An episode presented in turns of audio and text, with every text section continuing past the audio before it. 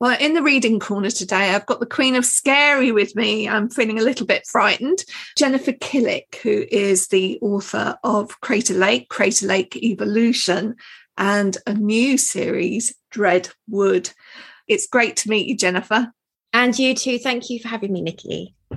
So, definitely the Queen of Scary. I had a few frights reading this book. Um, all will become clear as we tell our listeners a little bit more about it. But to kick us off, perhaps tell us about the story in your words.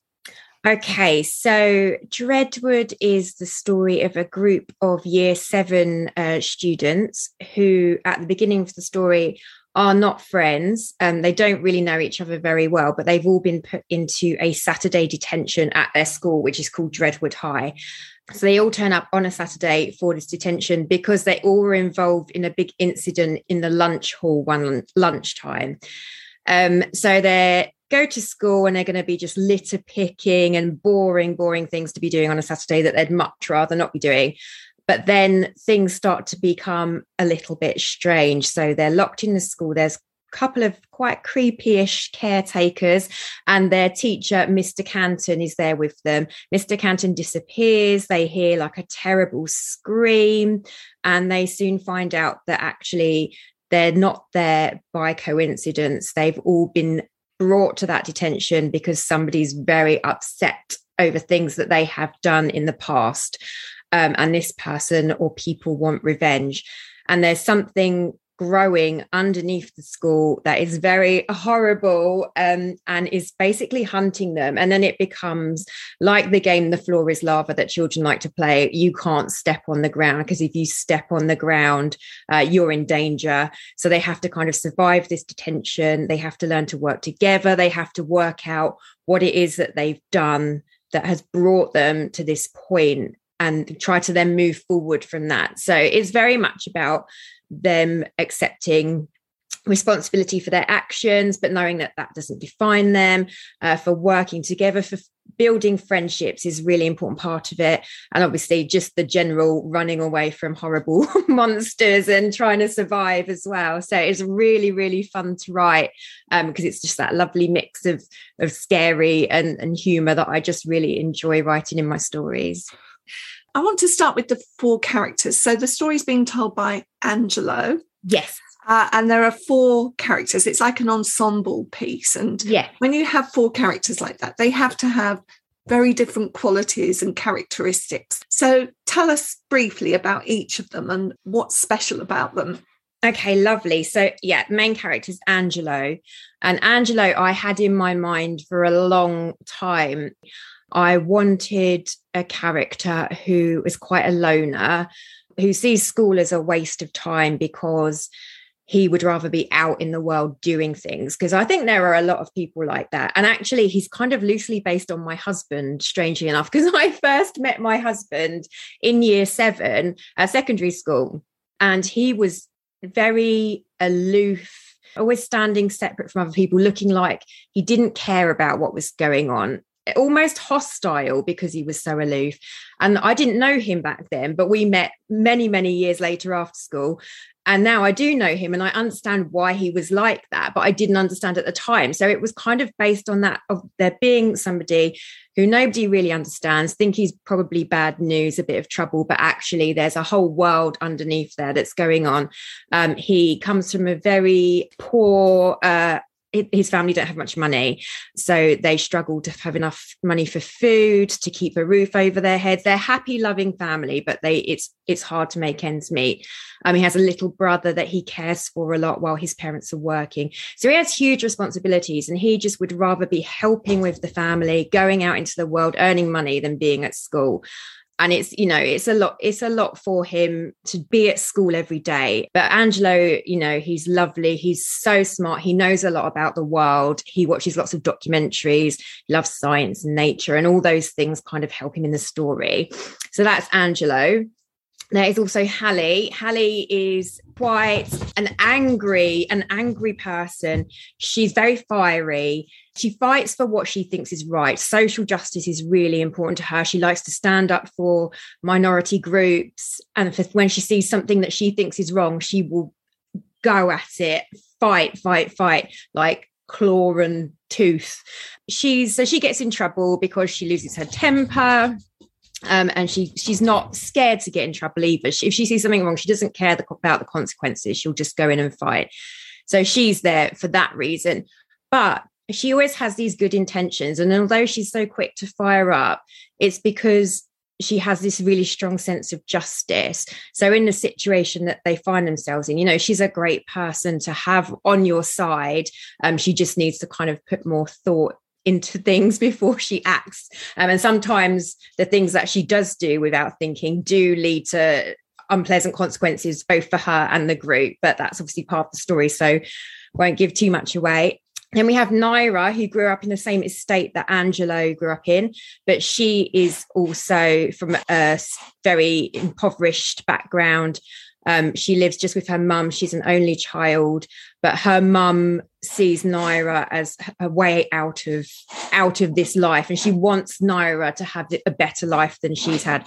So she puts a lot of pressure on Naira to be, you know, top of the class, perfect grades. So Naira is always she's a real overachiever, but she's always trying to be better and better and better, and it puts so much pressure on her, and she just always comes across as kind of cold and unkind and too competitive. But again we find out that underneath that she's lovely. She's just got this this huge amount of pressure on her. And her her how smart she is is really helpful. She's also very kind of physically fit and that also helps. So she's another character who again i think with all of them really they come across as these not particularly pleasant people if you don't know them. And when you do know them, you find out obviously they're lovely. And then final one, who is my favorite to write because he is he's so funny, um, is called Gustav. And he's a bit of a kind of random, crazy um, Angelo kind of describes him as really chaotic person. You never know what to expect from him. He's quite unpredictable. Again, he doesn't care about getting in trouble. He'll do anything for a laugh. Um, so he kind of acts out all the time, shouts things out um, makes jokes at the expense of whatever's going on around him. But again, we find out with him that he has um, a hidden disability, um, which has shaped the way that he is and is a huge part of his life that he's kept secret. And, you know, it's a big part of why he is the way that he is. But he's a brilliant boy. He, all of them loyal, they work hard, they're willing to fight for each other. Um, and I just love through the story how we get from these four strangers who don't think much of each other to these this massive, really tight bond that they build between them. And because Dreadwood is a series as well, it's really lovely that I get to continue that into into the next books as well. Because I think friendships so tricky. I've always struggled with friendships through my whole life so I think that's why I really focus on them when I'm writing. I love having these groups and I love finding these bonds and these these ways that they can get along and these ways that they can be amazing friends even though you wouldn't expect them to be. So mm. yeah, that's a huge part of the story for me. It's really interesting because that's one of the things that appealed to me was the the growth and the development, the coming together as a group of friends. And what you said there about Angelo and education because I just want to read the opening sentence okay. of the story, which is there aren't many worse things than being in school, but being in school on a Saturday is one of them. Now, as a former teacher, the minute I read that, I thought, what do you mean there aren't many things worse than being in school? And I thought, in a way, you know, when I started reading, I thought, oh, this is just getting down with the kids and pretending school's a horrible place. But actually, that's not what you're doing in this book. No, absolutely not. No, and I think because the the teacher, especially Mr. Canton, he's he's such an important part of the whole Dreadwood world, and he is when I first thought him up, I was going to make him because he does try to be down with the kids very much, and they all cringe at him all the time and the things he says. I thought, you know, he was going to be this really irritating character, but actually, he is for me. He's the symbol of of everything that is good about school. He's someone who's there for the children every day. He's the person that they need in their lives that maybe they're not getting elsewhere. And school becomes and he becomes like a really safe place for them so yeah no it's not about um it's not about taking down school i just think some children do see school as a bit of a hostile place or a waste of time and it's about them finding out that actually there's so much to be gained not just from what you learn in school but also like the social groups and and everything else that you do there. And i think hopefully they all as they go through they all kind of get more happy to be at school and around and they definitely develop a lot more trust in teachers and the people around them that are looking out for them mm. I do want to get on a little bit further to explore because it's a horror story and you we won't get that from our conversation necessarily so far. But perhaps there's an important point here about good horror always being about something else underneath the surface. You can't really survive on a story that's just about shocks and thrills no you can't. You have to and that's the thing. When i think up my stories quite often it does start with just a concept or a premise and i think wow that's brilliant. I love it. How exciting. And then I'm like okay what's the actual plot going to be? You do need to kind of have stuff going on. There needs to be subplots and deeper meanings and more to it than just you know a bunch of kids running around getting jump scares although that is incredibly fun. Um so yeah the horror as well. I think when you put children and you put characters in those situations, it brings certain things out of people. And actually yeah in real life as much as in in fiction putting people in scary situations you get to see sides of people that you wouldn't normally. So in dreadwood the horror just brings out the side of the children that they've not shown up until then. Mm. and that makes it really helpful. And also for the humor as well i think horror and humor go together very well because you know you can use the humor to diffuse situations. And for me whenever i'm scared in real life with my family or whoever we always try to make a joke and we always try to laugh laugh at it if we can.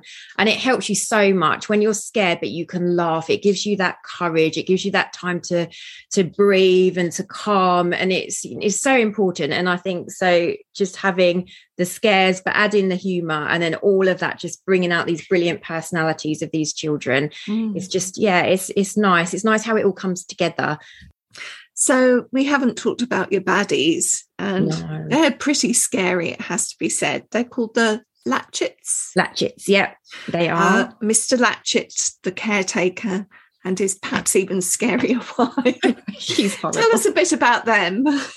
I find villains quite difficult to write because I think it's really easy to kind of slip into cliche and one dimensional villains. So I wanted my villains to have quite a complex backstory, which you don't know through a lot of Dreadwood and without giving away spoilers, um, is a really important part of who who they are and why they're doing what they're doing. So I wanted the horrible things in Dreadwood to be kind of science based because I love stuff that I think, oh, that could actually happen, even though obviously it's incredibly far fetched. Don't want any scientists reading and going, no, actually, Jennifer, that could never happen. That's impossible. But I love that kind of based in science thing. But I wanted them to be kind of classic horror chilling as well because I know a lot of children, probably, you know, year six sort of age, probably haven't read any horror yet, most of them. But it's just a, I just really wanted to bring in kind of classic horror things to start them in the genre without it being so upsetting and terrifying. And the latchets needed to be creepy. I didn't want them to be the same as each other. I needed two distinct characters. And yeah, Mrs. Latchet, just as I was writing her, just became just this absolutely horribly creepy, kind of very dark person who has they they I think with the latchets they have no conscience about what they're doing to the children because they see a different picture and their picture is the picture that's correct so they think what they're doing is right but obviously it's horrible and I think you get the sense with them hopefully that there's no length to which they wouldn't go to hurt the kids if it suited them to do so. And I think you need that. So there's a bit in the story where the children first encounter Mrs. Latchett. They've yes. gone to the cottage. Yes. I'd love to hear that bit. Okay. Okay, right. So, yeah, we're reading it. It is right at the start because I like to jump into the horror very, very quickly in my stories.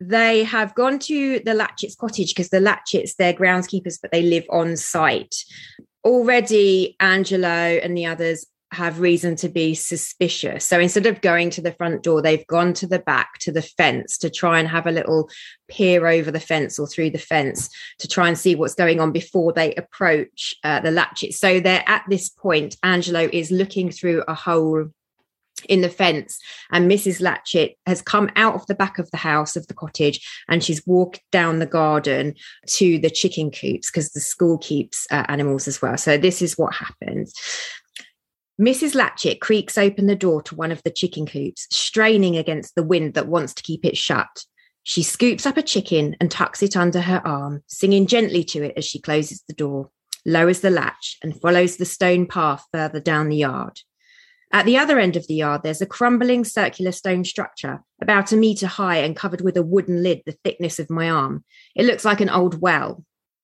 A large tree stump rises from the scraggly grass next to it, an axe resting blade down in the top of the stump. Mrs. Latchett stops at the well, cooing at the chicken like it's a human baby and stroking its rust coloured feathers. My brain feels slow and sluggish. I can't think what she's up to. I try to calculate the possibilities as I watch her squeeze the chicken tighter under her arm, so hard that she must be hurting it, while her other hand takes hold of the lid of the well. It's huge and heavy. It must weigh 50 kilos, and I know she can't possibly lift it, but she does. She pulls it off like it's nothing and places it carefully beside her, leaning up against the well. Underneath is a gaping black hole that she leans over and looks into, peering down like it goes deep under the ground. She grabs the chicken with her right hand again, dangling it upside down by its feet, still singing that wretched tune. The chicken flaps and struggles, and just as I latch onto an awful thought, the idea unfurling in my mind like, like a tentacled monster oozing from a cave, she raises it higher. Then, with an actual whoop of glee, she throws it into the well. I almost cry out. What the hell was that? Hallie tugs my arm. Angelo. Dude, Gus says, what happened? Just a minute, I hiss back, my heart thudding so hard it makes me feel sick. And though I expect an argument, they fall silent and wait while I watch. Mrs. Latchet gazes down into the well, her face lit up, making her look like an entirely different person. So long, little chicken, she giggles like a toddler, clapping her hands. I gasp and drop to the ground, crouching with my hands on the floor to steady me, trying to understand what I've just seen. What is it? Naira says. Would you move? I'm looking now and she pushes me with her foot so she can stand in front of the hole. Are you okay? Hallie crouches down next to me. There's something weird going on, I whisper, noticing an absence of noise that was there a moment ago. The wind is building, rushing past my ears and making trees creak, but it's quieter than it was. I can't even see her, Naira hisses. And that's when I realise that Mrs. Latchet has stopped humming. I stand up. Can I look? I say, Naira shrugs and steps away from the hole. I put my eye to it again, seeing everything in the Latchet's yard as it was when I last looked the chicken coops, the tree stump, the well with its lid leaning against the side. Except Mrs. Latchet has gone. I carefully push myself against the fence, my eyes straining to see the furthest corners of the garden. She can't have just disappeared. I swear out loud as my view is suddenly obscured by an eye on the opposite side of the hole, watching me back. Dun, dun, dun. and I, I did confide in you earlier that uh, when I was young, my dad used to look through the hole of an LP I might have been three or four at the time. And even though I could see him, it terrified me, this eye looking through the hole in the record. there is something about an eye looking at you a that is just horrible and creepy every time. And obviously, as an older person who has watched many horror movies and many creepy things and seen it done so many times, still frightens me. So I really enjoyed writing that scene. And, you know, it was fun to write because it's something that kind of does keep me up at night as well. While you're talking about horror films, mm-hmm. there are lots of places in the story where you are introducing tropes from well known uh, yes. films. Tell us about some of the things that you've seen, which we hope the readers won't have seen. yes, absolutely. Um, so I am quite a wimp, really, with horror films. So when I was about 13, I went to a sleepover and they put on It, the original It, Stephen King's It. And I couldn't even finish it. I had to leave the sleepover before anyone had even gone to sleep and go home because I was so frightened. And that really kind of coloured so many of the years after that. So I used to do a paper round in the mornings and I couldn't walk over drain covers, for example. I would never walk over drain cover in case it came out to grab me and like pull me down a drain. But with it, what I found was really powerful was the suspense it was the build up it was knowing there's something out there lurking that you didn't really understand so that's definitely something that i try to do in my stories is build that suspense the time before you show what the monster actually is to kind of build it up and build it up and make it so that it's just this horrible presence so there's definitely that. More recently, I love Stranger Things, and that definitely has shaped my writing. I just think that show is got everything because it's got the heart, it's got the laughs, but it's got that horror. Um, I also think it's really good for the kind of the disgusting things as well. So I try to put a little bit. I've got to be careful with the gore. My editor always says, "Keep it PG, Jennifer. Keep it PG." Mm-hmm. but it does have some of the bloody stuff and the icky, gooey, monstery stuff, which I like to bring in as well. And it's just I'm such a scaredy cat and everything that I've seen and read and things that have happened in real life, like those stories when you're at school and there's supposed to be a ghost in the toilets. And this actually comes into the second Dreadwood book. There's a, a scene in in the school toilets, in the toilet cubicles, and there's a scene in um, Scream in the Scream movie where I think it's Neve Campbell. She's in the toilets, and then you just see this cloak, this horrible black cloak underneath the crack, and you're like, oh no, there's someone in the toilets. It's those moments that have really stayed in my brain and those are the tr- moments that i try to kind of put into the um, my writing but obviously without them being so horrifying that the children can never walk over a drain cover mm. again until they're an adult because that's not fun for anyone there's another thing that comes from film that i think is really frightening and that's to do with sound and you've got a soundtrack actually running through this you tell us quite early on where it says you know, a tune I can't quite place. And I know that tune's going to be important. Yeah, absolutely. When I do workshops with children, I always say when you're setting scenes, you need to use all of your senses. You need to just put teeny little details in. So a sound or a smell, just things, senses because it will just make your readers just be in that scene with you and everything comes so much more alive. And the tune yes is very important. And there's the the scream as well in the first chapter. I just think if you can put those details in it does bring it to life and it adds that extra layer of, of kind of tension that you don't get if you're just mm. talking about yeah what you can see. You know what's also interesting about this particular tune is that it's usually quite innocuous mm-hmm. you know, mm-hmm. kind of a nursery element to it. And again that's something that we see in horror films. Something innocent something naive. There's nothing more scary than a child a doll uh, you know a nursery tune. Why why do you think that is? Taking things that should be lovely and comforting and make us feel better and safe things and making them frightening is it just is really effective. And you don't then you don't even need to be too graphic or gory or anything like that because the scare is just in turning those things on their heads and, and making them into things of nightmares mm. i want to talk a little bit about writing uh, this kind of story where you have to build in quite a lot of foreshadowing because that's partly what's building the suspense here. Does that involve quite a lot of working it in afterwards? No, I do. I just I plan really thoroughly, not so much on paper, but whenever I start a new story, I'll spend months just thinking it through and I'll know before I start writing the big major key things, the key reveals, the key twists, the key action moments. So I know before I start writing that I'm going to need to seed things in. And I think when you when you write a lot. It just becomes more instinctive i think anyway. I'm quite lucky because i don't normally have to do too much editing which is lovely because you know oh yeah editing is not my favorite. So i like to make sure that my first drafts are quite complete and not too many plot holes and that all those seeds and foreshadowing is already there.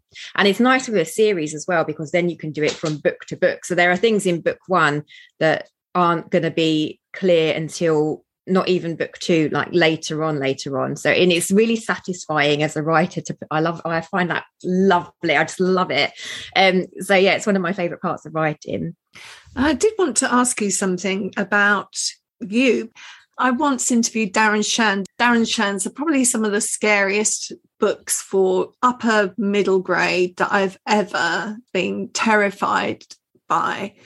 And then I met him and I interviewed him, and we had an interview over hot chocolate and marshmallows. And he was very ah. sweet and warm and gentle.